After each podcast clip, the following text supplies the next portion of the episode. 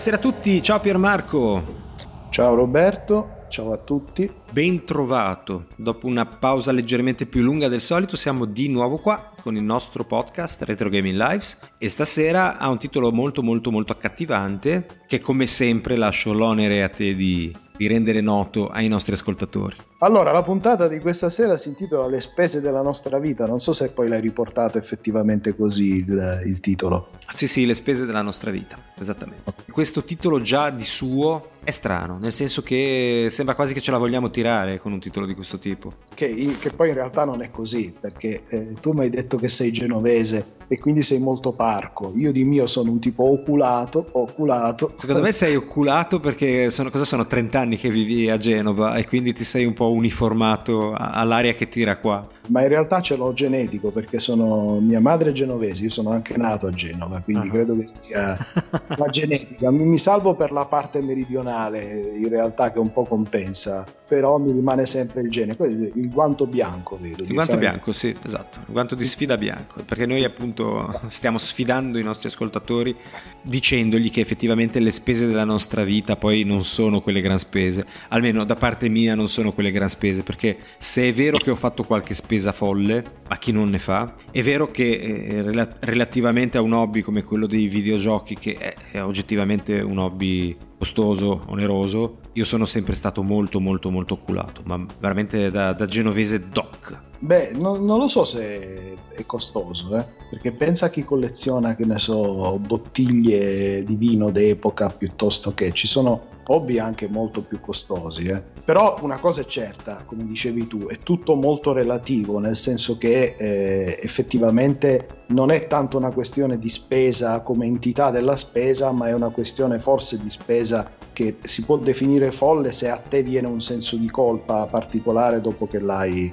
dopo che l'hai fatta, perché io in realtà ho fatto spese di, di vario tipo nel mondo dei videogiochi, però a volte anche sostenendo costi molto elevati, ho pensato, non, cioè non mi sono sentito in colpa, non ho pensato che fosse per nulla una spesa folle. E invece l'idea è quella di mettere proprio delle spese che mi sono sembrate ai tempi comunque delle spese folli, mi sono sembrate, poi magari non lo erano per niente. Sì, però vedi, queste, no. queste, spese folli momento, nel momento in cui le fai ti sembrano folli, però ammettilo, poi quando torni a casa con il tuo oggettino, tutto sommato te ne dimentichi dei dubbi e dei sensi di colpa in certi casi, in altri invece eh, ti, mi permangono. Ah, ti hanno perseguitato anche, anche dopo. Sì, e, e infatti adesso facendo un recap nello scegliere gli elementi da inserire nella puntata, ancora adesso ho pensato, ero veramente pazzo, cioè all'epoca ho fatto spese che oggi non farei né, né ora né mai, cioè non, non, le farei ritornando indietro col senno di poi, non le rifarei. Mm. E già magari quando le ho fatte ho pensato, cavolo, è, è, veramente, è veramente forse un po' eccessivo. Però ripeto, è tutto molto relativo perché poi la spesa è, è anche in qualche modo proporzionata a quello che uno si può permettere, cioè questo è il punto, no? Cioè, ti, ti faccio un esempio che è carino. È una, è una, casa, è una software house dell'Europa dell'Est, non so se siano croati, eh, cre- non, non, vorrei dire una fesseria, comunque si chiamano Zen Studios. Mm. E questi qua hanno fatto, hanno iniziato con un uh, Zen Pinball, poi hanno fatto Pinball FX, poi si sono presi negli ultimi tempi la licenza della Williams, de, della Williams, sì, ora, de, dei flipper Williams. Sì, quelli, Williams. Quelli, fam- quelli, erano famosi negli anni Ottanta, infatti. Assolutamente. Pensavo sì, a quelli, infatti. Sì. E, e, hanno iniziato da questo titolo su PC e su console, mh, ma poi eh, questo, questo, Zen Pinball che, che, negli anni è sempre migliorato, quindi poi è diventato Pinball FX, eh, adesso su PlayStation 5 c'è, ma era già per la 4 disponibile, Pinball FX 3 dove hanno integrato dentro tutti i loro flipper. Negli anni hanno fatto una serie di flipper bellissimi, prima se li sono inventati loro, eh, pagando soltanto delle licenze riguardo al, al tipo, al, proprio al, al, testimonial del flipper, per cui hanno fatto i flipper della Marvel, i okay. flipper che non, ovviamente che non pagavano le, le royalty ai, ai, per il nome, per l'utilizzo della licenza. Solo per il nome, solo per il nome. Poi sono diventati talmente un punto di riferimento a livello mondiale nell'ambito del, del software software di simulazione di flipper perché appunto avevano spopolato su tutte le piattaforme. Pensa che c'è anche la versione Android per dire, cioè lo giochi anche sul cellulare, che tra l'altro paradossalmente è anche mh, una delle migliori versioni perché essendo verticale è il, è il, quello, quello, di cui può soffrire un flipper su uno schermo 16 noni è che il flipper si sviluppa in, ver- in verticale. Certo, c'è un certo scrolling necessario. Eh, sì, sì, sì. Poi vabbè, uno ha uno schermo da 60 pollici, se ne frega, però c'è sempre questa questione della, delle, delle, dimensioni dello screen eh, ratio che, che, è sempre meglio metterlo in verticale e, e col touch è anche... Quindi giocarlo su, su, su smartphone è l'ideale, certo. Anche più intelligente. Comunque, ripeto, sono diventati talmente un riferimento che hanno deciso di eh, firmare un accordo con, uh, di licenza dove, dove, hanno riprodotto proprio i, una serie di vecchi flipper del, di, di, Williams, eh, quindi di quelli famosi che poi è un'azienda che ha fatto veramente tantissimi flipper negli anni. E, e l'ultimo che hanno fatto che è uscito dopo un, un, buco di 5 mesi, 6 mesi, probabilmente dovuto al Covid, vai a vedere, che è uscito esattamente eh, una settimana fa, è il flipper di Indiana Jones. Tu devi sapere che questo flipper di Indiana Jones della, della Williams è, è, era, era, stato prodotto originariamente nel 1993, è uno dei flipper più rari e quindi meno emulati a livello videoludico in assoluto. Probabilmente perché tra la licenza originale di Indiana Jones, eh, che sarà costata veramente un botto, tra il nome, le musiche, perché poi ogni, ogni caratteristica ha una licenza diversa, no? eh, de- credo che debbano fare proprio un pagamento differente. E quella del flipper in sé devono avere speso una fortuna perché hanno fatto uscire questo flipper ed è la prima volta che fanno uscire un flipper mm, senza altri, senza altri tavoli nel bundle. Normalmente loro facevano bundle da, da tre tavoli diversi, da tre flipper differenti in un unico bundle, in un'unica uscita. Questo invece è un singolo flipper a un prezzo che è veramente spaventoso per la media dei flipper perché loro normalmente un pacco da 3 lo facevano uscire più o meno sui, sui 15 euro questo invece singolarmente costa? 15 euro. E te lo sei comprato? Ah, no, io non me lo sono. Ah, non sei uno spendaccione allora. No, mi hanno, mandato, mi hanno mandato il codice, eh, solo che me l'hanno mandato per PlayStation 5. Io... Porca miseria, voi giornalisti però non potete par- fare discorsi di spese perché porca miseria vi, vi mandano i codici. Non sempre, comunque io, io l'avrei voluto, lo avrei voluto per Android, penso un po'.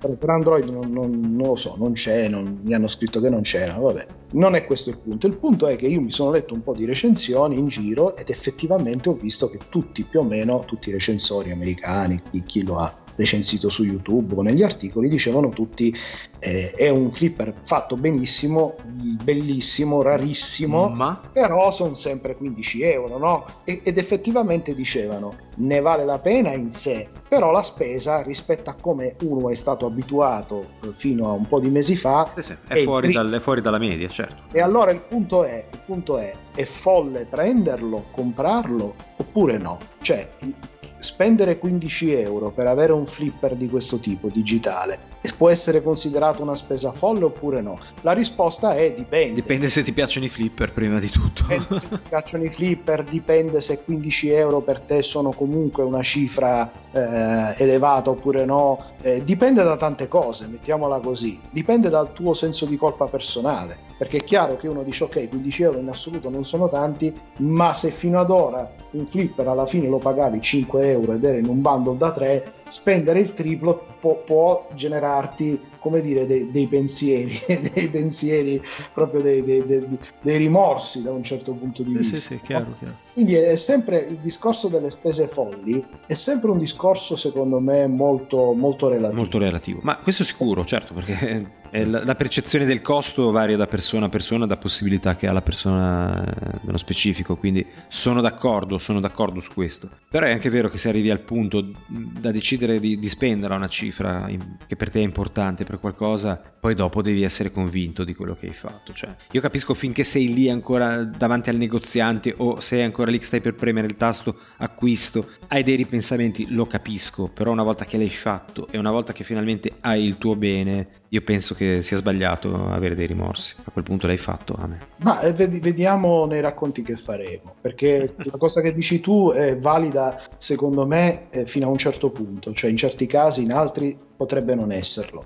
E, e, comunque nei videogiochi abbiamo visto, soprattutto da quando sono usciti i videogiochi in formato digitale, che basta avere un po' di pazienza, che bene o male poi arrivano degli sconti spaventosi. Sì, no? sì, verissimo, verissimo. A volte uno si incazza anche perché dice: Cavolo, pagato il gioco al day one 70 eh, euro, dopo due mesi era già in giro a 35, cioè al 50%. Uno dice: Cavolo, eh, un po' ti brucia, no? Però eh, or- si sa che se lo vuoi appena lo vuoi subito, eh, lo paghi di più. Paghi, lo paghi anche un po'. Eh, di più in realtà non dovrebbe essere, dovrebbe essere il giusto, e poi con lo sconto dopo. In realtà anch'io credo che sia un di più. Eh. Sì, ma vedi, però, vedi, quando ti vendono un gioco al day one, diciamo day one, ti vendono la possibilità di essere al passo con gli altri, quindi di goderti l'esperienza mentre se la stanno godendo anche gli altri. Insomma, ti, fa, ti dà un qualcosa in più che comprare un gioco mesi dopo. È una cosa che personalmente non sento, a me non interessa. Non interessa giocare adesso ad Elden Ring perché ci stanno giocando tutti, così almeno posso confrontarmi anche con gli altri, eccetera. Non me ne importa nulla. Però per molta gente questo è importante, quindi è disposta anche a pagare quel di più, chiamiamolo di più, eh, piuttosto che aspettare due mesi e pagare la metà. Poi, poi, c'è anche giustamente la passione, eh? cioè se il gioco del, della tua vita o fa parte di quel franchise, di quell'IP a cui sei affezionato, eh, posso anche capire assolutamente che uno dica ma non voglio di aspettare dei mesi, me lo compro perché ho la Sì, sì, sì. No, tra l'altro devo, devo, dirti che come abbiamo già detto in altre, in altre, puntate, non sono una persona molto affetta dal, dal problema del, dell'hype, no?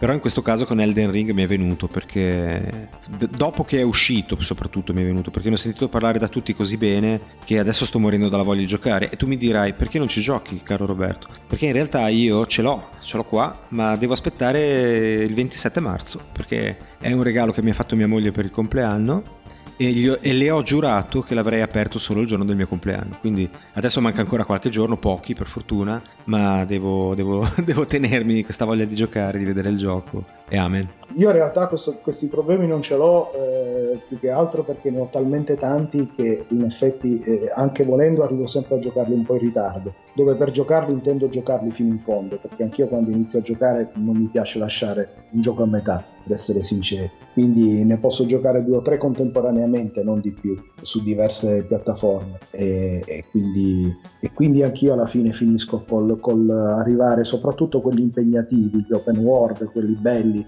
a posticiparli finché non riesco a trovare il giusto periodo di tempo per poterli giocare. Eh, però ci sono, ecco per esempio il caso del, del, flipper di prima, che nel momento stesso in cui ho un eh, DLC su PlayStation 5, veramente dopo qualche mese o anche su Steam hai la possibilità di trovarlo in sconto, mentre invece su Android questa cosa non esiste perché ti scontano eh, le app ma non ti scontano i DLC, non hanno modo di scontarli i DLC. Eh, quindi è un, sì, è un sì. po' più difficile che, anzi ti dirò che su Android costa pure un euro in più rispetto alla versione PlayStation 5 cioè su PlayStation 5 viene 15 euro su Android viene 16 è una cosa assurda. Eh, però ce l'ho un po' di scimmia di prenderlo in versione Android per avercelo ce l'ho, ce l'ho con tutti. gli altri. Eh sì no anche per giocarmelo non solo per, a livello collezionistico ma anche proprio per giocarmelo in mobilità. Mm-hmm. quindi forse sarà la prossima spesa folle che farò. E ripeto non folle per l'esborso in sé ma folle per il fatto che si piazza in questa maniera un po' così desueta rispetto a tutti gli altri flipper, quindi è un flipper che paghi tre volte tanto. Ah, sai, sai, cosa mi hai fatto venire in mente? Che è un po' una questione collezionistica a questo punto, cioè tu hai la collezione, ti manca il pezzo raro e eh, che vabbè è il pezzo che costa di più ma devi avercelo lo stesso, no? Un po' Poi, è così probabilmente loro lo hanno anche pagato di più a livello sì di... sì sicuramente mi hai detto con le questioni delle licenze sicuramente però l'acquirente forse dice beh ho tutti gli altri facciamolo sto sforzo in più e pigliamo anche sì, sì infatti eh, pensa che avevano fatto una collezione un po' di anni fa eh, di, di flipper inventati da loro della Universal avevano fatto il flipper di E.T., il flipper dello squalo del film Jaws e, e, poi ce n'era anche un altro che era Ritorno al futuro, che se tu li vedi sono dei flipper della Madonna, nel senso che sono fatti benissimo, no? Soltanto che questo qui era, era un DLC con una tripletta che pur costando non hanno pagato le licenze delle colonne sonore originali. Quindi loro hanno messo delle musiche che erano molto sullo stile, per esempio nel flipper di Ritorno al futuro c'è una musica sullo stile Ritorno al futuro, ma non è la colonna originale sonora del Ritorno al futuro. E chi, chi è un fan di Ritorno al futuro lo nota subito, no? Chiaro, Idem chiaro. squalo per ET ed è un po' una delusione perché hanno pagato per la licenza dei personaggi ma non hanno pagato per quella delle musiche. Le musiche, eh sì, ma è un problema che, Probabil- è un problema che c'è anche in altri videogiochi, eh, non solo questo. Eh, però perché lo fanno questo? Per tenere anche poi non solo il costo di produzione ma anche quello alla vendita più basso. Certo, certo. No? Okay. D'altronde erano dei flipper originali, cioè non esistono questi flipper, li hanno inventati loro a livello digitale. Nel caso di Indiana Jones, che invece è proprio la riproduzione, probabilmente hanno pure dovuto pagare i diritti. Non so chi abbia adesso i diritti di Indiana Jones, penso che sia la Disney, immagino, no? Penso di sì, boh, certo. Sì, sì, ha comprato la Lucas, quindi direi di sì. Per cui chissà quanto, quanto avranno pagato nei diritti, donde un 16 euro, che comunque è un prezzo spaventoso, dove, dove normalmente un, costavano un terzo i flipper, no? Tra l'altro la differenza tra i flipper inventati da loro e quelli riprodotti dagli originali si vede. Scusa, ti faccio una domanda, perdonami, sto guardando il video, no? Sì. Eh, qua sta tutto senza scrolling, quindi sul cellulare è maggiormente inclinato il, lo schermo, com'è? Allora, a parte il fatto che tu devi vedere, tu non sai perché stai vedendo questo filmato, ma ci sono qualcosa come otto possibilità di visuali di telecamere diverse. Ah, ok, quindi questo si può inclinare messo... in maniera diversa, certo. Questo qui, esatto, questo questo qui ha messo una visuale che a me personalmente non piace, perché a me piace una visuale dove è, è meno in 3D è, è, un po' più 2D, nel senso un po' più visto dall'alto, però scrolla e, e zooma mentre sì, invece sì. qui hanno messo una visuale che lo tiene fisso e lo, e lo tiene inquadrato tutto, però sì. sacrifica secondo me i dettagli lontani. Sì, sì, sì, sicuramente, sicuramente. Beh, però non è male. Pensa, pensa, che loro hanno raggiunto il top con le versioni virtuali, cioè l'hanno fatto in realtà virtuale e lì sembra di avere veramente il flipper, perché è fatto in, con l'Oculus Quest, ma c'è anche per PSVR, per PlayStation VR. Hai proprio il flipper davanti, che te lo puoi guardare avvicinando la faccia come se avessi il flipper a casa è spettacolare. La differenza che c'è tra i flipper che hanno inventato loro e quelli che invece sono riprodotti che quelli che hanno inventato loro sono molto più spettacolari, perché quelli che invece sono una riproduzione dei flipper reali alla fine sono sicuramente un po' più semplicistici. Infatti ci hanno messo sopra qualche animazione che tu puoi anche disattivare, mm-hmm. che nel flipper eh, non reale certamente. non esiste, quindi arrivi anche a pagarli di più per, per le licenze però alla fine sono un, un po' meno, meno divertenti magari anche. Mm. Sì, paradossalmente sono un po' meno spettacolari. Poi una roba molto anche per anziani, eh? perché ho sentito un sacco di, di giocatori degli anni 2000 che non capiscono, che non riescono a capire che divertimento ci sia nel giocare a un flipper, visto che l'unica cosa che devi fare è muovere anche se puoi dare le spinte virtuali, ma muovere le due palle. Sì, io sono molto anziano, ma più o meno la penso così lo stesso anch'io. invece, io invece io ho sempre subito anche in sala giochi negli anni 70, quando, quando la maggior parte erano flipper, ho sempre subito il fascino di questi cassoni. Io invece ho sempre odiato quel buco in mezzo e mi finivano sempre le palle lì. Quindi. Eh, ok, quello è un altro discorso, però il fascino del, della macchina in sé con tutte le luci, le musichette, le cose. Cioè, per me la vera sala giochi è, è, il flipper, anche perché quando entravi sentivi proprio i rumori sì, da flipper. il classico toc. Eh, che i videogiochi non, non, facevano. Quindi per me c'è anche un fascino. Infatti, vedi, sto qui che sta facendo il video è uno della nostra. è un boomer come noi. Io mi ricordo i flipper della Williams che quando vincevi la pallina faceva un suono che sembrava una specie di un suono sordo tipo che era fantastico perché sai che si Comunque, vincevano anche le palline no? Quindi... scaricatelo qualche, qualche flipper zen per Android vale la pena sì, sì. Proverò, vedrò, vedrò, vedrò, vedrò. Va bene, torniamo alle nostre spese, dai, caro Piermarco, perché noi stiamo qua eh, che vogliamo vantarci no, di come abbiamo speso i nostri soldi. Vantarci no, vogliamo fare un viaggio. Ci vergogniamo, altro che vantare. No, no, no, io non mi vergogno e non mi vanto, è un viaggio nella memoria, no? diciamo che, che, è un tuffo nella nostalgia, nella nostalgia di quelli che sono anche ricordi di adolescenziali, se vogliamo, no? Perché, perché poi in effetti io, io parto nella mia lista stato il primo gioco che mi sono comprato io, perché finché me li regalavano i miei genitori non valgo. Eh, la spesa la, la, l'ho fatta io, la prima spesa che ho fatto io. No, guarda, io parto un pochino più lontano e ora devo essere sincero, io non ho delle grossissime spese, nella, nel senso che le spese più grosse le ho fatte con l'hardware, come penso quasi tutti. Sì, sì. È difficile che abbia speso molti, molti soldi per un gioco in particolare. Però io mi ricordo una spesa che ho fatto, me la ricordo in particolare perché ho proprio fatto i capricci, avevo tipo 12 anni, ho fatto i capricci tantissimo per comprare un accessorio per l'Atari VCS. E L'Atari VCS era una, una, console a cartucce, no? un po' come tutte le prime, le prime console del, della storia. Aveva un accessorio particolare che si chiamava Starpat Supercharger, invece permetteva con un filo di caricare i giochi da cassetta. Non so se ne hai mai sentito parlare, probabilmente no, perché tu non conosci bene questa, questa console. Comunque, per chi spendeva come me, eh, eh queste erano veramente delle spese pazze, botte di 70, 80, 90 mila lire per una, cass- per una cartuccia di un gioco, ed erano dei giochi tristissimi, hai presente, no? come, come, erano i giochi dell'Atari VCS. Vabbè, tristissimi adesso. Eh, ma lo er- erano tristi perché comunque incominciavano a uscire i primi giochi per Commodore 64 nell'83, nell'82 e in confronto erano 100 volte migliori. E appunto io invece avevo dei giochi tristissimi, tra virgolette, e costavano un, un capitale. Per cui quando arrivò questo, questo accessorio che permetteva di avere un, a disposizione parecchi, parecchi giochi, si parla almeno di una dozzina di giochi su cassetta, e che quindi ti potevi tranquillamente duplicare, allora ho fatto due calcoli e ho detto sì, vale la pena spendere un bel po' di soldi perché costava parecchio per comprarmi questo oggetto, poi però eh, conoscendo altre persone che ave- l'avevano potevo scambiarmi i giochi. Mm capito no? la, la, logica.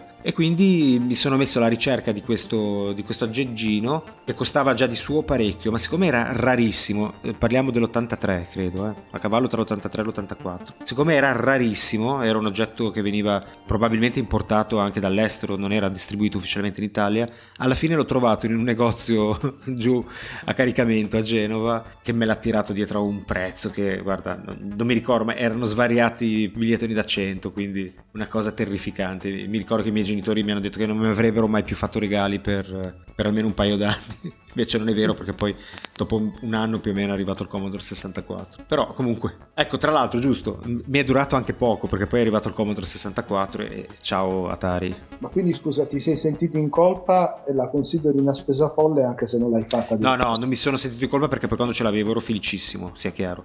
Mi sono sentito in colpa prima di farla perché era veramente costoso già di suo e in più non l'ho trovato al prezzo giusto, l'ho trovato anche quasi al doppio di quello che costava perché eh, tanto lo volevo e, e, chi ce l'aveva ne ha approfittato probabilmente. E io da pollo ci sono stato. A cosa serviva questo, questo... Allora era praticamente una cartuccia da inserire al posto delle cartucce normali, eh. più lunga, con un filo, si attaccava al, al registrato- a un registratore qualunque, a un Walkman, a quello che avevi, e potevi caricare da lì dei giochi ovviamente sviluppati apposta. E quanti ce n'erano? Di ce n'erano giochi? almeno una dozzina, tra cui e poi diversi demo, per cui per me erano tanti, perché comunque fai conto che giochi su cartuccia all'anno più di 3 o 4 non me ne erano mai arrivati. Poi poi magari ne scambiavo qualcuno con gli amici, ma se giocavo a una dozzina di titoli all'anno era veramente tanto. Ma per... allora, allora, scusa, era un risparmio. Era un se si fosse dovuto comprare i giochi in singola cartuccia eh, l'avrebbe pagato molto di più allora, pagato... sì, allora, il gioco in singola cartuccia allora capiamoci un gioco Atari mediamente costava sulle 80.000 lire ok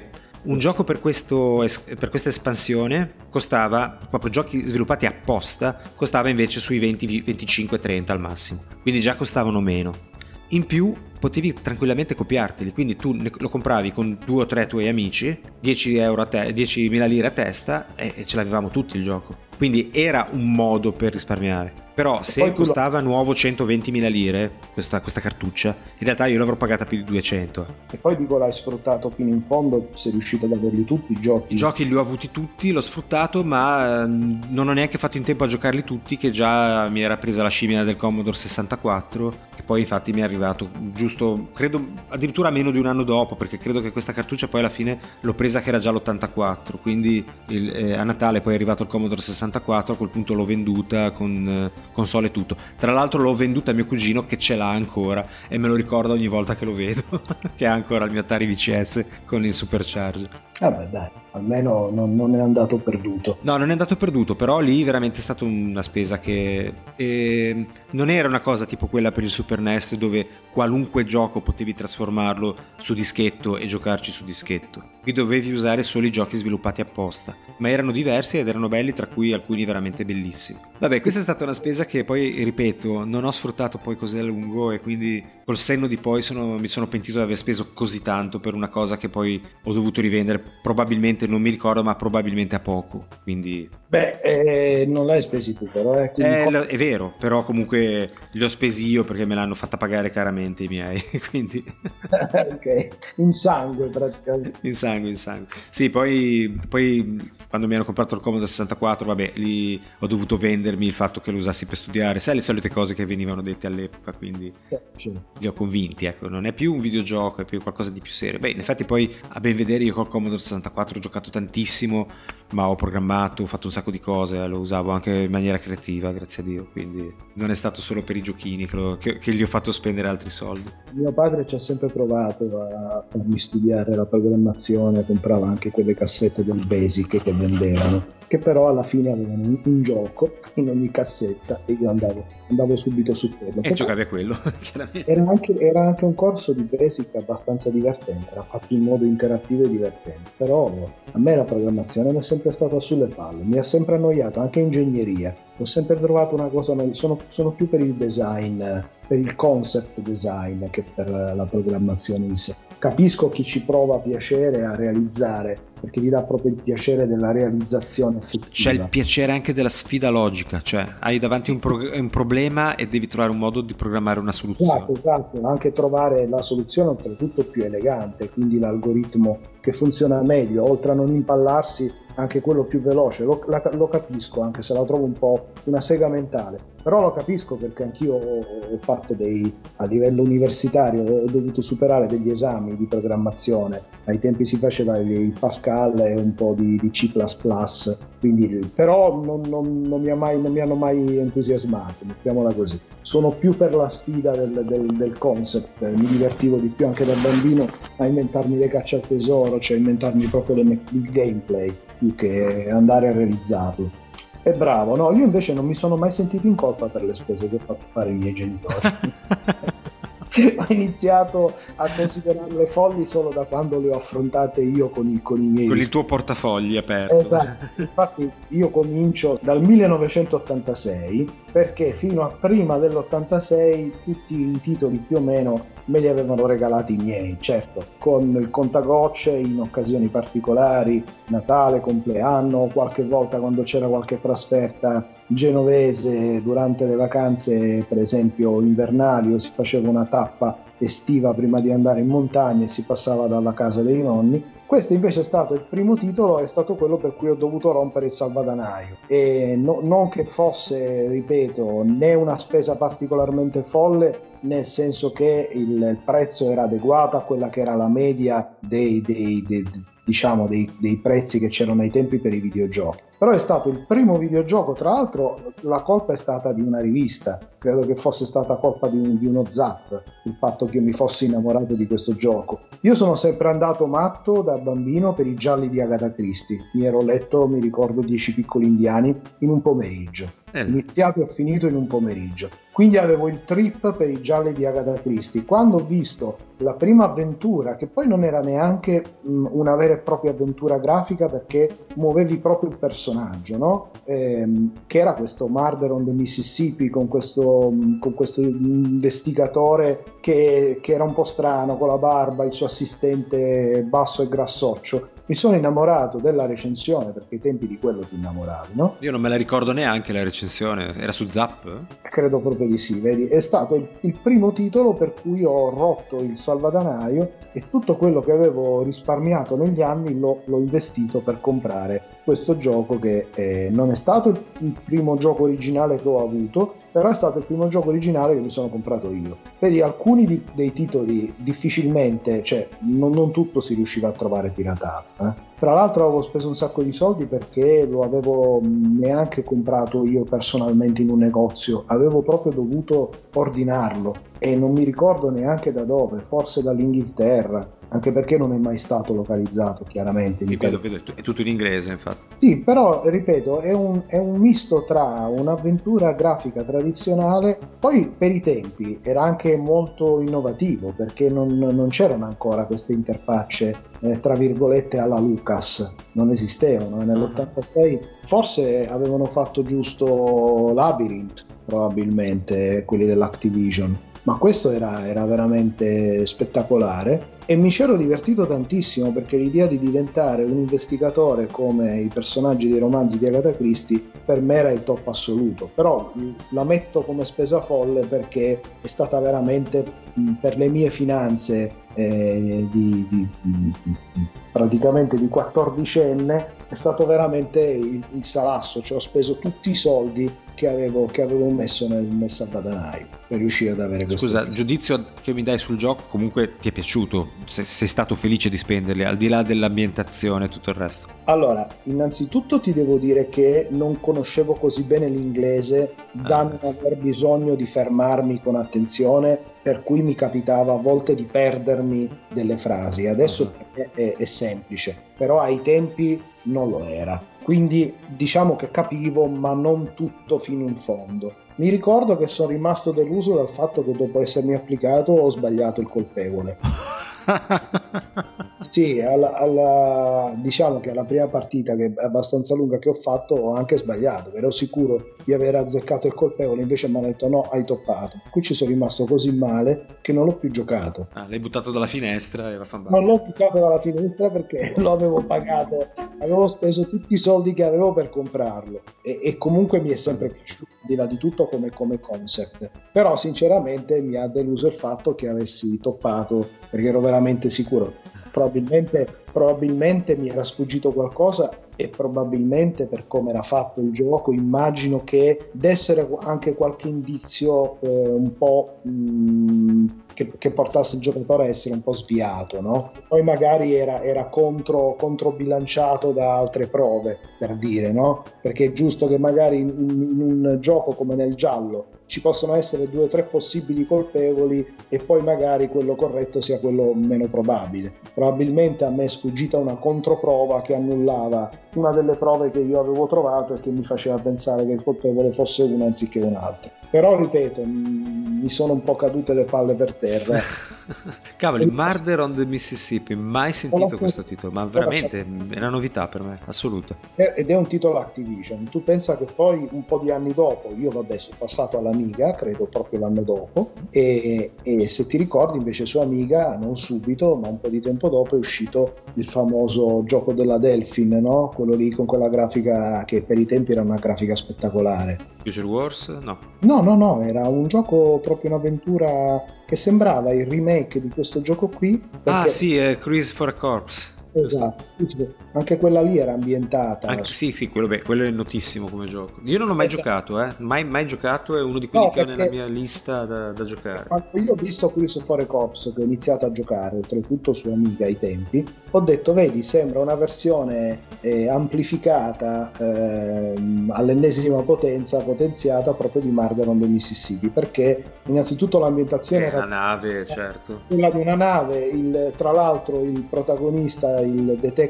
era simile, però ti posso dire una cosa, era molto più eh, guidata rispetto invece al, al, sistema di Murder on the Mississippi che, se, che, a me era sembrato, poi ripeto l'ho giocato una volta sola, eh, però mi era sembrato più, più, elastico, più vario, mettiamola così, più libero, più libero. E, ehm, e ti posso dire che quando ho letto la recensione su Zap, non era neanche una recensione che gli dava un voto altissimo, eh? credo che lo avessero valutato tra l'80 e il 90, un 85, 86, 83 però era proprio il mio, tipo, il mio tipo di gioco, era il gioco che io avevo sempre sognato. C'erano due tipi di giochi che avevo sempre sognato di giocare da ragazzino. Il primo era un gioco di supereroi della Marvel, in particolare dell'Uomo Ragno, che non è mai uscito, perché il primo titolo che ho visto dell'Uomo Ragno l'ho visto su Super NES e c'era l'Uomo Ragno che era piccolissimo e tristissimo. È proprio uno sprite minimo e, e compariva tra l'altro eh, come comprimario perché era un gioco che si chiamava Spider-Man and the X-Men, se non sbaglio. Vabbè e, ehm, e, poi l'altro tipo di gioco che avrei sempre voluto giocare era un gioco stile Agatha Christie, dei gialli classici. Sì, questo è proprio il classico Agatha Christie, direi, senza ombra di dubbio. Sì, sì. E quando è uscito non potevo, non potevo non comprarlo. Vabbè, ma quanto avrei speso per un gioco simile? Al di là che è stato il primo per cui hai speso dei soldi, quanto sarà costato? Ma 20? ora non posso ricordarmi la cifra esatta, ma era su floppy. Poi sai quei giochi che ti danno la lipid. Activision è anche stata sempre molto spettacolare nelle confezioni, confezioni sì, sì. tutto. E immagino di averlo pagato tra le 40 e le 60 mila lire. È una bella spesa per un Commodore 64, sicuramente. Visto quanto sì. costavano praticamente zero tutti gli altri. Lo capisco, capisco che ti Ma, sia rimasta impresso. Beh, tutti gli altri non originali. Eh, sì, perché... sì, sì, ok, ok. okay. No, anch'io ho comprato degli originali per il Commodore 64, ma non ho mai speso così tanto. Ecco. Magari ne spendevo 15. Vai. Originali 15? Sì, 15-20 20 mila lire, sì, sì. Originali? Ah, sì, sì, sì, trovavi a quel prezzo lì. C'erano quelli più costosi, quelli meno costosi. Io ho sempre visto che la media dei giochi era sempre sulle 30.000 lire, eh? la media dei giochi nuovi, poi magari se li compravi dopo un anno, non lo so. Questo veniva un po' di più, sarà venuto una quarantina di sì, mila sì, lire. Sì. Vabbè, però era il suo era prezzo. Un prezzo era un prezzo pieno, era un prezzo Bene, bene, bene, bene. Quindi qua siamo a livello Commodore 64. Mi fai venire in mente col Commodore 64 che io comunque una spesetta un po' folle l'ho, l'ho fatta, ma in realtà no, nel senso che io sono andato avanti per eh, due anni col mangiacassette, il famoso data 7 per il Commodore 64. Ti ricorderai quanto era penoso. Però me lo sono fatto andare bene. E a un certo punto anche lì mi sono deciso e ho comprato il, ehm, il floppy disk, il lettore di floppy disk. Ora eh, mi ricordo che fu un regalo di Natale, però mm, ci misi soldi miei e, e, ci misi i soldi forse dei miei nonni, non lo so, perché costava quasi come un Commodore 64. Non so se ti ricordi, ma aveva un prezzo, era, era, era, costosissimo. Lo ricordo benissimo e mi ricordo tra l'altro i primi titoli che ho avuto col floppy, che sono stati Ghostbusters e Impossible Mission. Ah, io la prima cosa che ho goduto erano i giochi multi-evento, tipo Winter Games e Summer Games, finalmente caricabili da floppy e non su cassetta, che erano una pena terrificante. Eh sì. No, io ho avuto la fortuna di giocarmi Ghostbusters e Impossible Mission direttamente dal flop. Ma l'ho preso abbastanza presto il floppy. Eh, eh no, io l'ho preso, preso non era che era uscito, quindi era proprio una novità, per cui sì, un occhio della testa, però non avendolo comprato io per me non è una No, io invece me lo sono fatto regalare, però ripeto, metà dei soldi ce l'ho messi io con i soldini che avevo, che avevo messo da parte, quindi fu una bella spesa, me l'hai fatto venire in mente adesso che il Commodore 64 mi ha ho, ho speso per quello, un po' come ho speso poi anche per l'Amiga per comprarmi l'espansione di memoria, anche quello mi ricordo che costava parecchio per quello che era effettivamente, però ho dovuto farlo perché molti giochi mi erano preclusi senza. Comunque non, non, ne faccio una colpa ai miei, nel senso che era giusto che a un certo punto dicessero, anche se avevo forse neanche 14 anni compiuti, comunque era giusto che a un certo punto dicessero sono cavoli tuoi. Se li spendi tu i soldi tuoi, giusto? Ah, sì, sì, se vuoi perdere tempo dietro ai videogiochi, eh, noi gettiamo la spugna sul farti imparare a usare il computer in maniera seria, però eh, te li compri tu. E in effetti comunque erano comunque un esborso, al di là di tutto eh, non, erano, non era come comprarsi, che ne so, un libro o un fumetto. Certo, certo. Eh. Sì, sì, sì. Guarda, tra l'altro, vedi come funziona la memoria, l'avevo completamente dimenticato. Poco fa ti ho detto che mi ero comprato per l'Amiga l'espansione di memoria, no? il famoso eh, mezzo megabyte per avere un mega di memoria. Mi ricordo che ho dovuto lavorare per un mese, eh, il mese prima di Natale, facevo praticamente il postino. Ero stato preso da una gioielleria di Genova per consegnare a tutti i clienti nelle loro cassette della posta delle lettere di, di pubblicità, no? sai, quelle tipiche natalizie dove c'è scritto venite che avete lo sconto, cose di questo tipo qua. Quindi ho passato un mese girando la città in motorino a cercare gli indirizzi più strani, sono finito nei posti più terribili di Genova per avere i soldi per poi comprarmi l'espansione di memoria. Allora questo va messo nella lista delle spese. Sì, sì, sì, è una spesa folle. Ma poi alla fine ho fatto ben più soldi di quelli necessari perché mi ricordo che ho comprato anche un secondo lettore di floppy drive e non mi ricordo e probabilmente ho comprato anche un paio di giochi originali. Insomma, alla fine ho speso tutto, però ne valsa la pena. Però mi è piaciuto che hai speso tutto. Sì, sì, ho speso tutto. Ho fatto i conti e ci usciva anche il, lettore, il, secondo lettore di floppy esterno e non mi ricordo cosa, ma ho comprato almeno un paio di giochi. Ti ricordi l'anno? Sì, allora era cre- allora dove- doveva essere doveva essere il dicembre dell'89. Vabbè, eri, era già, eri già, avevi già eh, avevo 18 eh? anni, avevo 18 anni. Sì, non era lavoro nero, va? Mi ero no, preoccupato. no, no, non era lavoro, cioè sì, non mi pare proprio di aver mai denunciato questo guadagno da No, no, non l'avresti denunciato comunque perché ti servivano i soldi per l'espansione. Esatto.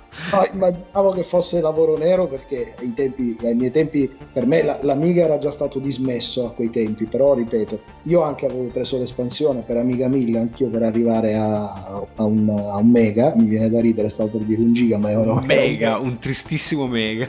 esatto. esatto e, la, e, l'avevo presa però un bel po' di anni prima. Comprata però dai miei perché l'avevo presa di seconda mano. No, no, io l'ho, che... l'ho, comprata quell'anno lì perché era uscito Dungeon Master che richiedeva il famoso mega di memoria. E anch'io ho avuto una spesa grossa, ma non era, ma non era un po' in quegli anni, eh, mm-hmm. che è la mia seconda grossa spesa però era il 91 già per me, nel senso che già avevo, mi ero già spostato a Genova e avevo già trovato modo di guadagnarmi dei soldi effettivi. E di cosa si tratta?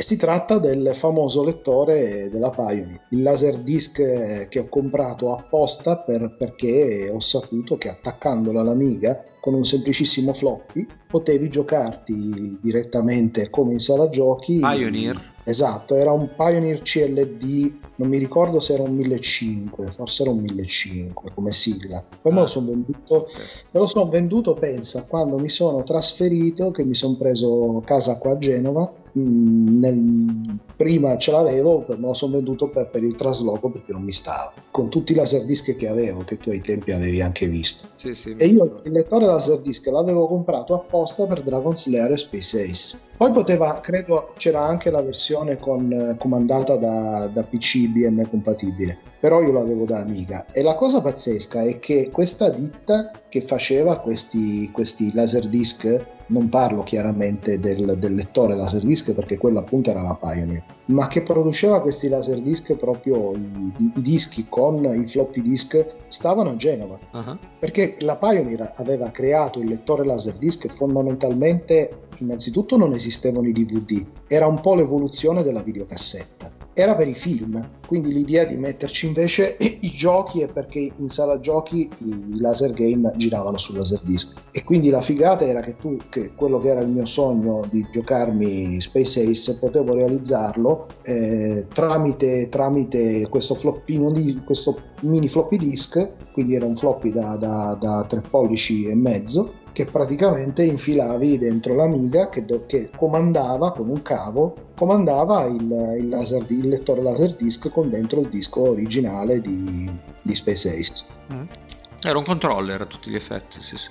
Infatti mi ricordo che ai tempi Stefano Gallarini, che era il direttore editoriale di, di Consolmania, mi, mi, scriveva perché essendo una, un negozio che stava a Genova mi chiedeva se potevo eh, recuperargli questi floppy disk. Io penso che me li ero andati proprio a prendere a mano. E, e, e praticamente questo affare io lo avevo pagato l'avevo pagato un milione e mezzo. Minchia all'epoca era veramente una botta. Eh. E adesso sarebbe l'equivalente di circa 1500 euro ormai. Ah, secondo eh. me anche di più. F- sì, forse, forse anche di più. Sì, mi ricordo che avevo risparmiato dei mesi per potermelo permettere. Anche se non è la spesa per cui mi sento più in colpa, cioè che io ho avvertito come spesa più folle perché essendo hardware, essendo un device che anche se io l'avevo comprato apposta per eh, Space Ace e Dragon Slayer, pensa che quando sono andato, sta cosa è divertente, quando sono andato a prendermi eh, Space Ace, che l'ho preso direttamente da questa, da questa azienda che stava, che aveva degli uffici, non era neanche un negozio era talmente nuovo Space Ace che mi hanno dato una sorta di prototipo, nel senso che non esisteva ancora la confezione, per cui era il disco non stampato di fatto, non, non, non, c'era la confezione di cartone stampata con le immagini. Era tipo una copia pirata quasi. Sì, era la, la, la, la che poi tra l'altro i laser game erano equivalenti come, come grandezza ai vecchi 33 giri, quindi erano sì, enormi. Enormi, certo. E pesantissimi, erano molto più pesanti, molto più spessi. E quindi c'era questa copertina enorme di questo disco enorme bianca, completamente bianca. Mentre Dragon Slayer ce l'avevano già stampata, perché l'avevano appena fatto Space Ace quando mi sono preso, quando mi son preso il Laserdisc. Quindi non mi sono sentito tantissimo in colpa perché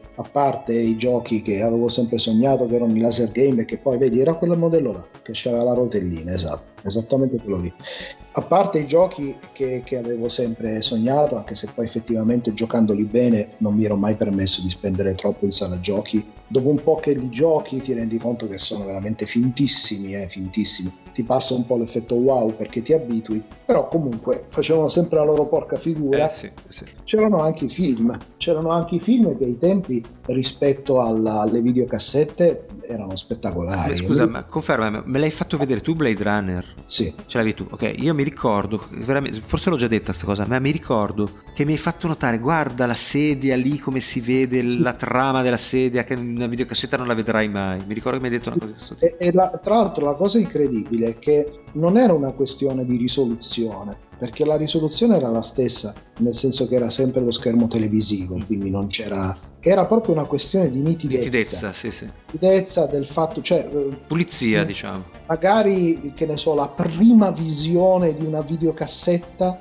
la prima volta che vedevi una videocassetta, eh, perché essendo chiaramente il nastro già dopo un tot di volte si usurava, non certo, c'era niente. Cominciavano a comparire rumori di fondo, macchie eh sì, di colore, cose di questo tipo. chiaramente strisciava, mentre lì essendo, essendo digitale, essendo laser, e quindi da una parte la pulizia digitale dell'immagine, c'era un po' la stessa differenza che poteva esserci tra un, una musica registrata su una, su una, cassetta audio, su una musicassetta, e una musica registrata su, neanche su un disco, su, su, quello, su quello che, sì, infatti su un CD. Quando poi è uscito il DVD, secondo me ha proprio soppiantato i, laserdisc perché di fatto era, era, come il laserdisc, esattamente come il laserdisc, ma Piccolo. molto più leggero, molto più compatto. Eh, eh, quindi cioè, basti pensare a come si, ved- come si, vedono, a come si vedevano i film su DVD e fare un paragone su, su, tra un DVD e una cassetta e, e una, una, videocassetta avrai la differenza che avevi tra un laserdisc e una videocassetta.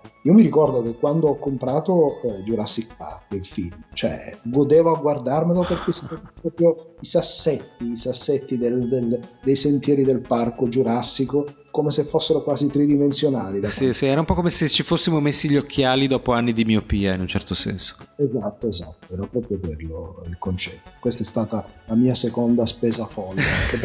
Beh, però... È, è, la prima volta che spendevo così tanto in vita mia. Eh. Quella poi è stata una spesa, se, se vogliamo, alla fine non si è rivelata utilissima, perché poi quanto ti è durato? Non molto, vero? No, no, invece ripeto, senza averlo utilizzato in maniera intensiva e smodata, io il Laserdisc me lo sono portato avanti per 6-7 anni. Eh. Ah, pensavo molto meno, davvero. Pensavo fosse stata una cosa soppiantata abbastanza in fretta. Da...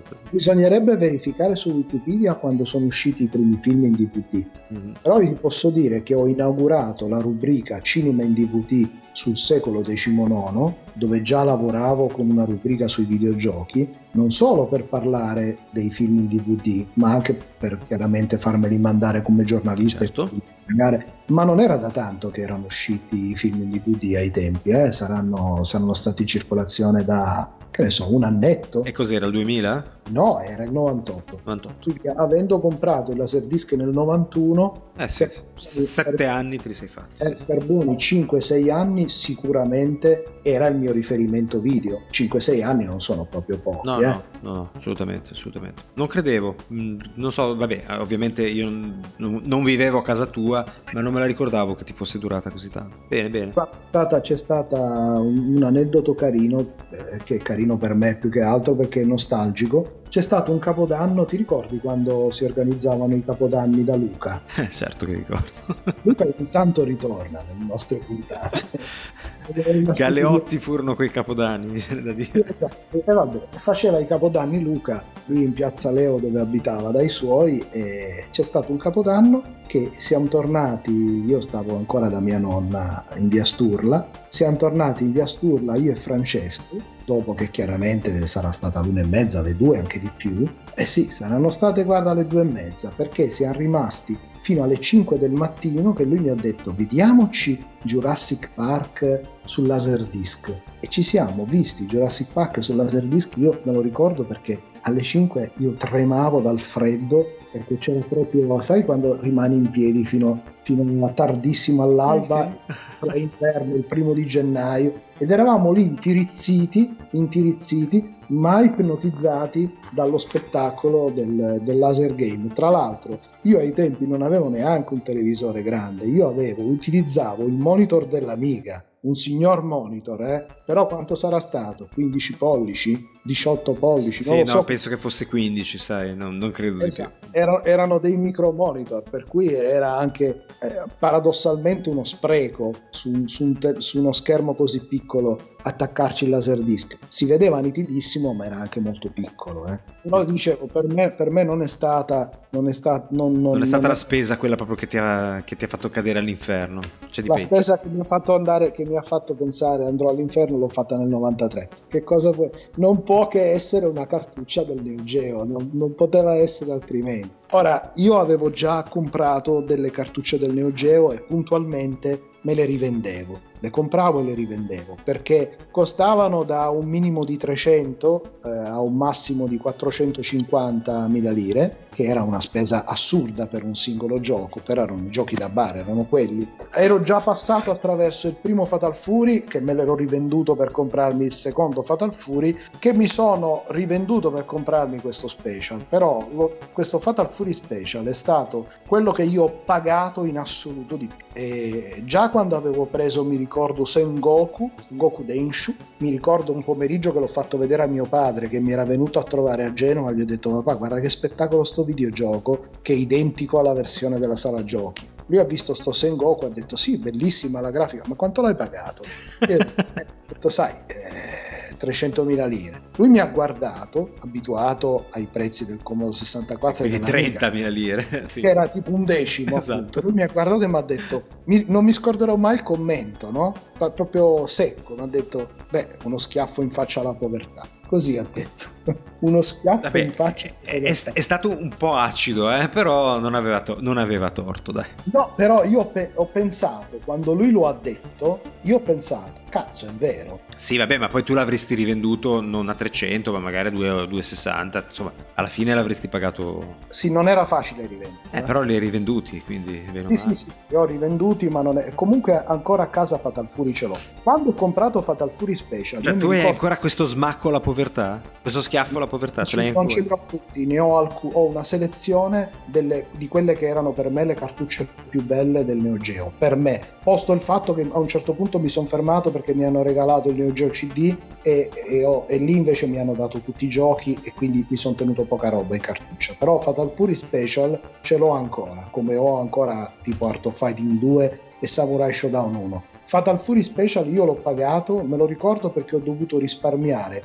eh, quasi due mensilità di eh, Console Mania. L'ho pagato 495 mila lire. Quando io sono andato a tirare fuori 495.000 lire per prendere la cartuccia ho pensato è l'ultima volta che lo faccio, che spendo così tanto. E perché ho pensato è, è veramente da pazzi, da folli, spendere 495.000 lire per un singolo gioco. E io vedendo il filmato di Fatal Fury Special, io godo, perché c'è un, un gusto a livello estetico anche, della pixel art, della grafica, per quanto, per quanto sia un gioco adesso molto lento, eh, è proprio lento a livello di, di, di dinamiche, di gameplay, però cioè, soltanto vederlo mi dà sensazioni di mi fa produrre endorfine. E anche la Comunque, nostalgia. ma tu pensa che non potevo non prenderlo Fatal Fury Special perché ero un appassionato dell'1 ero un appassionato nel 2 in questo terzo episodio che non si chiamava neanche 3 ma si chiamava Special c'erano tutti i personaggi messi insieme per cui aveva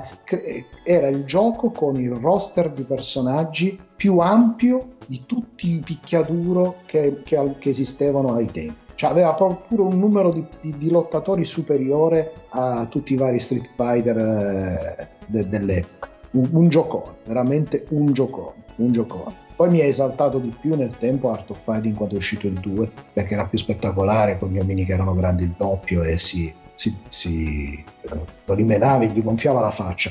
Però questo titolo qua era, cioè, era veramente era il nirvana dei picchiaduro. Posso lo, capirlo, non, non, lo capisco perché a me i picchiaduro non piacciono, però posso capirlo, insomma, capisco perché l'hai fatto. Guarda che io non so se tu hai presente Street Fighter, che è un gioco molto certo tecnico, è il capolavoro dei, dei, dei, picchiaduro, però questo qui aveva la, il suo perché, nel senso che innanzitutto aveva i due piani, vedi, vedi che i personaggi fanno una schivata in cui vanno anche in un Dietro. secondo... Sì, vedo, vedo ed era una cosa che oltre a dare una, una tridimensionalità, quindi a livello esteriore, estetico, una, una, spettacolarità non indifferente, lo faceva anche diventare eh, diversamente tattico rispetto ai picchiaduro 2D piatti veramente, era come se fosse un 2,5D. Sì, sì, sì. C'era, c'era, questo aspetto della profondità in più, certo. Che dava... Esatto, esatto. E quindi aveva, era veramente, poi guarda che gli sfondi eh, cambiavano, cambiavano anche tonalità, quindi c'era la versione di giorno, la versione al tramonto. Guarda, è proprio... Però quando ho fatto quella spesa ho detto, cavolo, non posso spendere 500.000 lire per, per un gioco. E infatti poi hai smesso, no? Immagino. Infatti poi ho smesso, oh, praticamente. Hai, hai, sei arrivato al punto in cui proprio hai realizzato che oltre a questo non si poteva andare. Sì, o, nel senso che... O è stato tuo padre e il suo schiaffo no, alla no, povertà? Mio padre no, ecco, non avrei avuto il coraggio neanche di dirlo. Eh. Lì non avrei avuto il coraggio di dirglielo, perché era, era un bel po' di più anche rispetto al Sengo. non era uno schiaffo alla povertà, quello era proprio uno schiaffo era, all'umanità, direi. Era veramente uno schiaffo con lo sputo dopo, perché, con lo sputo in faccia. No, perché in effetti, cioè, 495.000 lire per un videogioco eravamo quasi ai livelli di una console. Eh. Sì, sì, cioè, esatto. con, cioè, praticamente due, ti compravi un cabinato quasi. No, il cabinato ti, ti sarebbe costato dei milioni. Vabbè, però, però.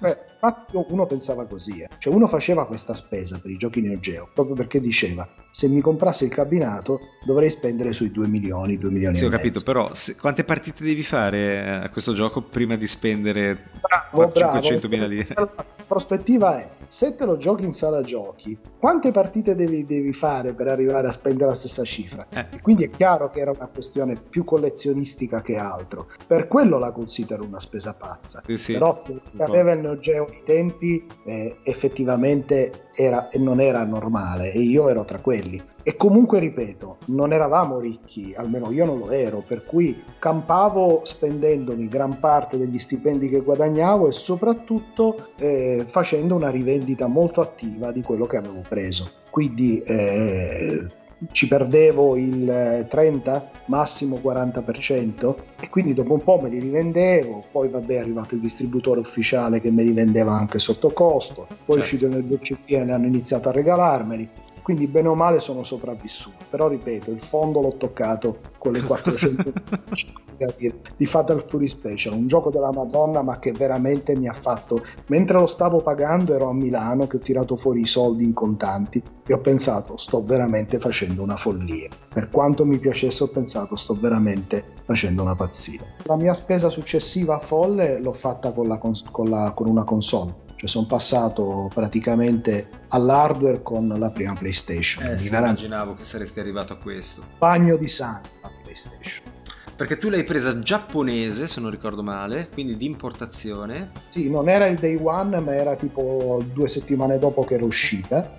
Quindi era sempre prima della fine dell'anno, perché è uscita a inizio dicembre in Giappone. Io ce l'ho avuta po- poco prima di Natale o giusto forse esattamente non mi ricordo all'inizio del, del, dell'anno dopo e eh, non, non, avevo ai tempi un milione e mezzo da spenderci perché volevo anzi avevano forse due milioni cioè una roba una cifra spaventosa anche perché era pure modificata. Quindi c'era il buco nello chassis per andare a prendere direttamente il segnale video e farlo uscire con la SCART in modo tale che si vedesse decentemente a colori e non in bianco e nero E, e infatti mi sono dovuto vendere per arrivare alla cifra e ancora non ero riuscito a recuperare comunque tutti i soldi che mi permettevano di comprarla così. Mi sono dovuto vendere praticamente tutte le console che avevo. Mi sono dovuto vendere il 3DO, mi sono dovuto vendere l'Atari Jaguar, mi, so, mi sono dovuto vendere il, praticamente il 90%. Mi ero tenuto soltanto il Neo Geo e il Super NES. Io invece no, l'ho comprata di seconda mano, però era praticamente nuova. Era una persona che l'aveva comprata, l'aveva usato un mese, si era stufato. Versione italiana ed era già il 98, quindi figurati, sono arrivato tra gli ultimi forse. No, vabbè, poi chiaramente non mi è durata fino alla fine della, del, del, del, suo ciclo di vita, cioè del, del, mio utilizzo della PlayStation 1. Quindi poi a un certo punto è morta dopo 4 anni, 3 anni che ce l'avevo. È morta nel senso quindi che non leggeva più i dischi o era proprio mh, mm, rotta? Quindi anch'io sono arrivato a un certo punto, sì che non leggeva più. Per cui sono arrivato anch'io a un certo punto che per necessità intorno giusto forse appunto al 98 al 99 quindi 4 anni 5 anni dopo mi sono dovuto prendere una nuova PlayStation in questo caso mi ricordo che sono andato in un negozio di giocattoli di Bolzaneto e, e, l'ho, l'ho, comprata lì poi quella vecchia l'hai buttata? no non mi ricordo che fine ha fatto quella vecchia eh, poi tra l'altro eh, tu, dovevi, tu dovevi vedere la, la, confezione della PlayStation originale giapponese sembrava una confezione di, di quelle che usano per le uova di mm. cartone fe, fetuso veramente un cartone bruttissimo. Credo che sia forse la più brutta confezione per una console che abbia mai visto in vita mia. È cartone proprio di quello presso fuso, come dire, quello esatto. da imballo di carta. Sì, sì, vedo, vedo, brutta. Anche la stampa è brutta, è brutta. E io avevo questa, avevo questa. Poi dopo quattro anni è morta e vabbè, e quindi mi sono la, la, versione europea modificata chiaramente. Guarda, io allora io per la PlayStation 1 appunto te l'ho detto ho speso poco perché l'ho presa usata, quindi meno di quanto sarebbe costata nuova. Tra l'altro con la Gun Con, si chiama così, no? La pistola. E avevo già il... Ehm, non era il DualShock, ma era il, comunque l'analogico, avevo già un pad analogico anche insieme. E invece, mi, invece posso dire che non è stata la stessa cosa per la PlayStation 2 che ho dovuto, cioè che ho comprato praticamente appena uscita. Ora mi sono ricordato, scusa se ti interrompo, un milione e otto ne.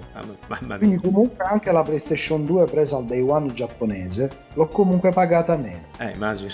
Quando ho preso la, la PlayStation 1 italiana, cioè europea, nuova di pacca in negozio, l'ho pagata a 350.000 lire, 400.000 lire. Sì, una cosa così costava nuova più o meno. Sì.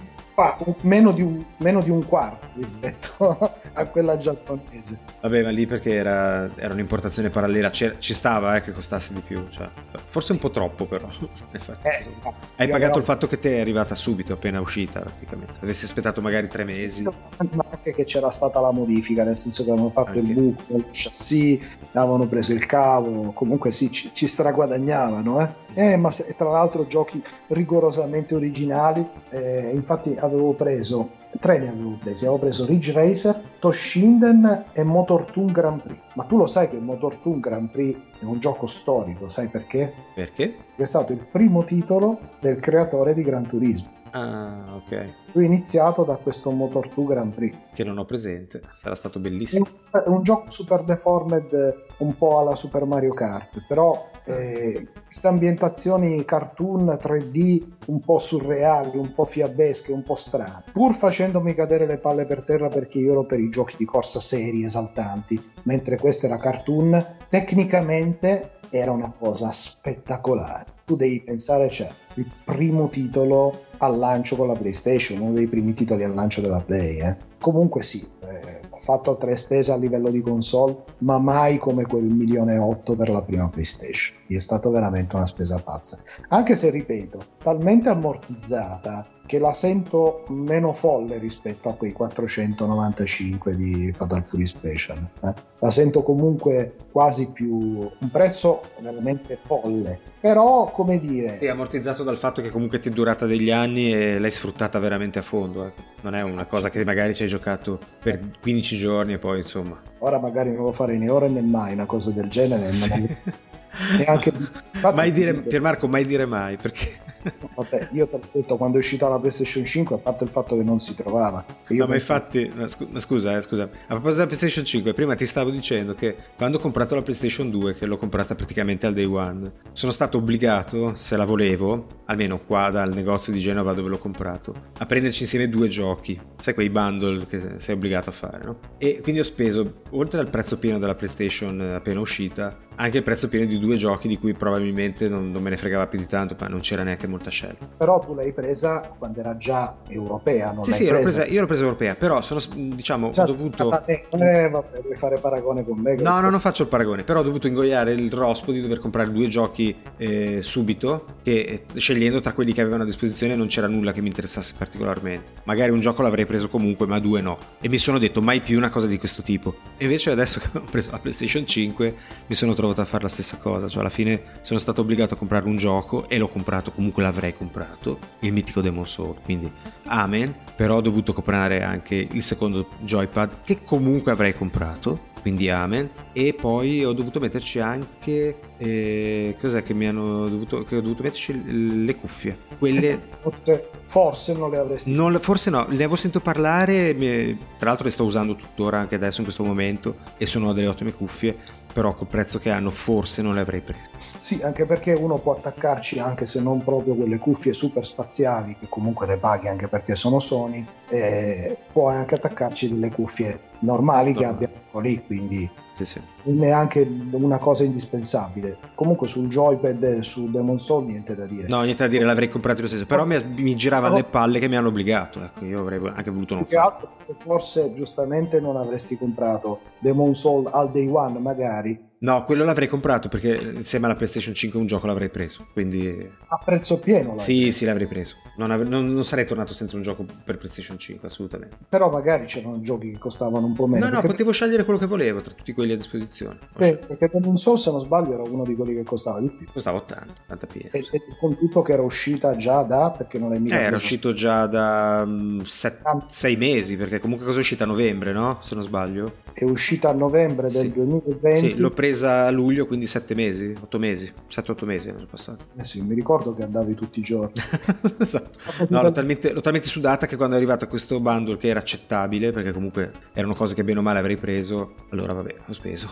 Amen. Però l'hai scoperto sul momento. Cioè non lo sì, sì, sì, ogni volta andavo a chiedere se, se le avevano, se non le avevano, cosa potevo ordinare, cosa non potevo ordinare, non trovavo mai niente che mi andasse bene. Perché avrei potuto ordinarla anche mesi prima, ma non so con cosa, cioè mi avevano proposto delle cose assurde di cui non me ne fregava niente. Quindi... quindi la sapevi sta cosa del bundle? Non è stata una sorpresa? No, no, del bundle lo sapevo, ma non solo dove l'ho comprata, anche negli altri negozi. Ci sono due o tre catene, no? Come sai. L'unica forse che non ne... ce n'era forse una che non ne faceva di bundle, ma era... l'attesa era ancora più lunga. Quindi... E certo, perché non, non guadagnavano niente, non si guadagna molto sulle console.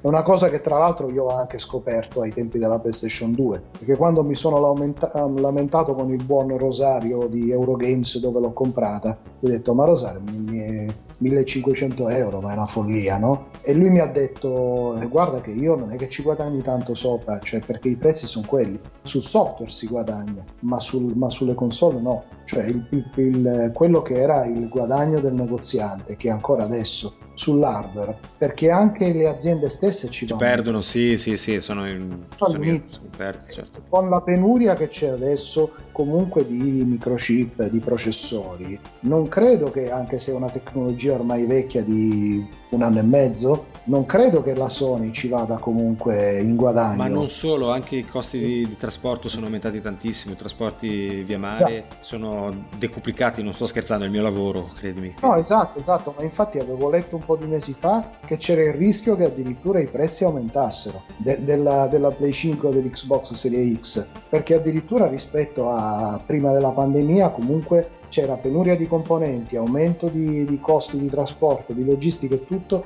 e quindi altro che, perché poi sappiamo benissimo che dopo due anni più o meno lo stesso hardware costa molto meno che al day one, anche la stessa da, da trovare, da assemblare, da, da produrre tutto. Però questa è, un, è, proprio un'eccezione ed è il motivo per cui secondo me ancora continuano a latitare le scorte, è ancora difficile, che è una roba che non, non, è mai esistita nel mondo dei videogiochi, che a un anno e mezzo di distanza sia ancora difficile, se non quasi impossibile, trovare una PlayStation nuova. Di ultima generazione, no? Sì, è una, una, situazione un po' strana, speriamo che si risolva, adesso se, se non scoppia una guerra termonucleare magari riusciamo a, a, risolvere almeno il problema dei conduttori, speriamo. Per i trasporti ci stiamo lavorando, diciamola così.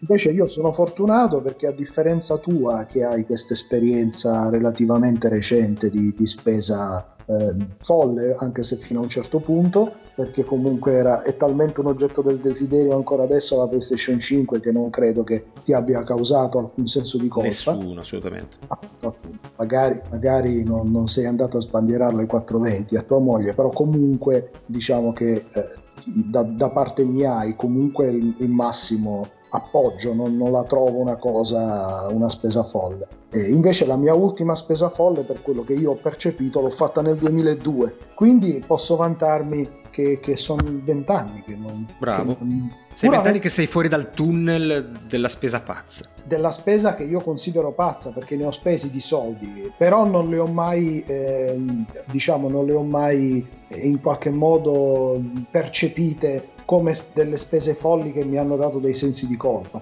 o perché sono diventato uno spendaccione, ma non credo, oppure molto più probabilmente perché di fatto sono state ammortizzate e giustificate realmente. Invece, quando nel 2002 è uscito lo spettacolare, perché comunque era spettacolare per me amante di Goldrake e dei super robot Steel Battalion della Capcom, io mi ricordo che mi sono precipitato alla FNAC. Cosa, scusami? E beh, Steel Battalion della Ah, Capcom. sì, sì, sì, certo, certo. Eccolo qua, il mitico. Ogni tanto lo tiri fuori questo perché è proprio una cosa, penso, tra le più mitiche che esistono al mondo. Eccolo qua. Cazzo, io devo provarlo, sto coso. Scusa la parolaccia, ma mi piacerebbe davvero provarlo. Tu lo sai che io avevo difficoltà. Allora, io ci ho giocato e tu non hai idea della goduria anche solo nell'avviamento del robot perché ti sembrava di stare lì.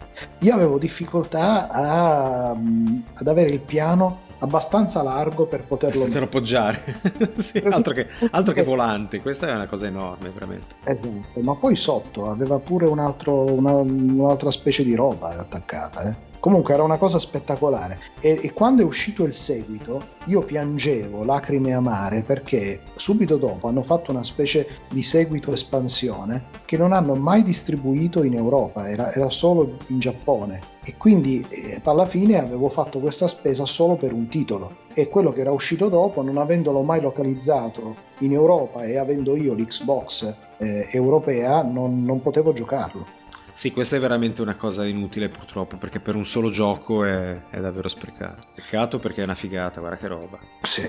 Ma il gioco in sé almeno era bello, al di là del... del 200, 200, no, il gioco era, era, era, molto serio, perché era proprio un simulatore, quindi non era niente di particolarmente veloce o di esaltante, ma il gusto eh, consisteva proprio nel, nel, nel, farti provare l'emozione di essere, di essere lì, come se ci fossi dentro. Chiaramente l'immersività dipendeva anche molto dalla grandezza della, della tua televisione, perché, ci, perché, visto che comunque una parte, come si può vedere anche dal video, dell'interfaccia era dedicata proprio alla, alla sovraimpressione della cabina di comando, alla fine il riquadro video era, era un, un terzo rispetto, cioè quello che vedevi era un terzo C'erano giochi sicuramente dal punto di vista grafico molto più spettacolari, però non avevano assolutamente questo livello di... Guarda che riuscire a comandare questo affare era un vero macello, eh? e non soltanto perché avevi la doppia levetta, una con cui ti guardavi, l'altra con cui ti muovevi, ma perché tutti quei pulsanti che tu vedi lì non erano mica finti, eh. era dettagliato come se stessi veramente pilotando, hanno proprio ricostruito un cockpit, c'era addirittura, lo vedi in alto, in alto a destra sul, sul, sui comandi, c'è proprio il comando di espulsione che è bellissimo. Quello che ha la copertura, la sicura. Esatto, quella la sicura di plastica, è fantastico, fantastico, veramente una roba fantastica. E ce l'ho ancora questo qui, eh. è problematico smontarlo perché sono incastrati tra di loro, sono tre parti incastrate in un certo modo e poi eh, avvitate, per cui ci sono sotto le viti che le tengono ferme. Sinceramente per starlo a, a smontare e a rimontare l'ho lasciato direttamente montato, coperto da quintali di plastica però montato. Chiaramente la, non tengo certo l'Xbox 1 attaccato. Collegato, certo, certo. Per cui è, è, proprio inutile, è proprio una roba inutile. Ne hanno fatto anche, credo, pochissime copie. Eh. Infatti io eh, avevo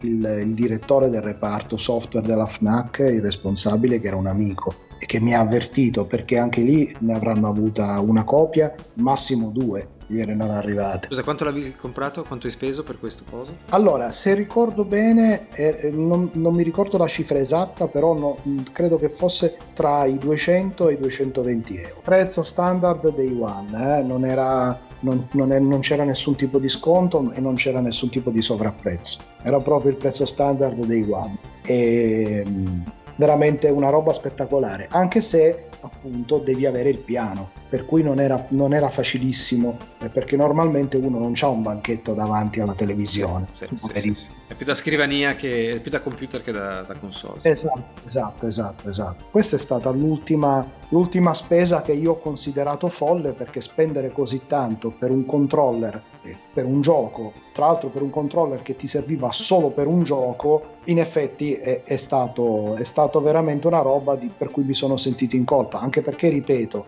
non è che ci abbia giocato allo sfinimento, quindi secondo me alla fine non l'ho... Non l'hai sfruttato? Non, non l'ho sfruttato come è stata veramente più una, una spesa di impulso per, per, la nostalgia, vedi cose che dei cartoni animati che ci hanno un po' condizionato, un po' rovinato il cervello da bambini. Sì. Rovinato in senso positivo perché comunque ci hanno anche dato dei valori che i cartoni di oggi non so se danno, eh. però comunque ci hanno condizionato non da poco, per cui non avessi avuto quella nostalgia probabilmente avrei detto sì sì bello quanto vuoi però per un gioco solo 200 euro te lo puoi tenere grazie pazzesco va bene Pier ehm, hai concluso la tua carrellata di spese pazze? io sì sì, sì, anch'io direi che...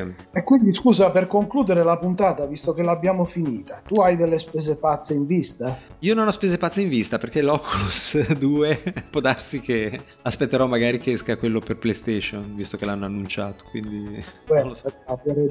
Ma ti dico, io ripeto. Se era lì che volevi andare a parare, eh? no, so. no, no, non volevo andare a parare là, però eh, perché eh, io tanto già ce l'ho. Però se ne, se ne, dobbiamo parlare ti devo dire che fosse per me, con tutto che sono assolutamente interessato alla PSVR 2, eh, ma non so se, se nel, nel, confronto la preferirei all'Oculus. Dobbiamo vederla, dai, quando, quando uscirà ma, la vedremo. Ma per il cavo, per il cavo. Sì, sì, so che c'è un cavo, è già un cavo di troppo, sono d'accordo, però eh, senza cavo non, non è possibile. Non voglio niente che, che, mi, che mi leghi a qualcosa e non voglio una console attaccata, cioè non voglio un, me, muovermi vicino a un televisore. Capisci che se c'è la console c'è il televisore e se, e se, c'è il cavo c'è la console, c'è poco da fare, si è attaccato col cavo. C'è il televisore vicino, la console vicina, già a me sta cosa un, un po' mi, mi... L'idea invece, come hai visto, di essere nell'ambiente dove salto, mi muovo, mi abbasso, e faccio il pazzo per me è il top della VR. Eh lo so, ma tieni presente che quasi nessuno ha la camera dei giochi dove non ha TV, dove non ha cose da urtare, quindi è un problema che senti tu ma non sentono anche gli altri. Infatti me lo sono anche un po' ricavato lo spazio. No, io invece se devo pensare alla mia prossima spesa pazza potrei comprarmi il Indiana Jones su, su Android a 16 euro. Ti sei autoconvinto parlandone? No, no, no, no, no, no. Infatti, secondo te è una spesa pazza? No, assolutamente no. Sì, quindi mi, sta, mi stai quasi... No, poi mi fai vedere come, come gira, come... Stai quasi aspettando praticamente. Va bene. Sono curioso, sono curioso. Va bene Pier, dai, finiamo qua la puntata e ringraziamo tutti per l'ascolto. Ricordiamo che Retro Gaming Lives fa parte della Lega dei videogiochi, che è una unione di sette fantastici podcast di cui troverete le descrizioni nel, nel file eh, allegato a questo podcast. E mm, detto questo, cosa facciamo, Pier? Diamo appuntamento ai nostri ascoltatori alla prossima puntata, di cui abbiamo già un'idea sul titolo, ma come sempre non vi diremo. Esatto. Esatto, speriamo di riuscire a registrare un po' più in fretta rispetto a quest'ultima che purtroppo per motivi di salute è stata fatta con un pochino di ritardo. E tra l'altro stiamo avviandoci ormai verso la fine del, della stagione. Sì, lo diciamo da novembre. Esatto, esatto. Quindi prima o poi finirà questa mitica stagione, dai. poi finirà, però ci vengono delle idee nuove, quindi... Esatto, anche perché per la seconda stagione abbiamo delle idee ma non abbiamo ancora fatto nulla per realizzarle, quindi cerchiamo di portare il più a lungo possibile questa prima stagione. Cambieremo un po' anche un po'. Tanto fuoco. finché abbiamo qualcosa da raccontare e abbiamo soprattutto da divertirci, non c'è motivo di, di concluderla, vero? Esatto, esatto, esatto. Sperando che anche chi ci ascolta si diverta insieme a me. Bene, bene, bene. Grazie Pier, grazie, per, eh, grazie a tutti per l'ascolto e niente, buona serata e ci sentiamo presto. Ciao. Grazie a te, grazie a tutti, buonanotte. Ciao ciao. Ciao ciao.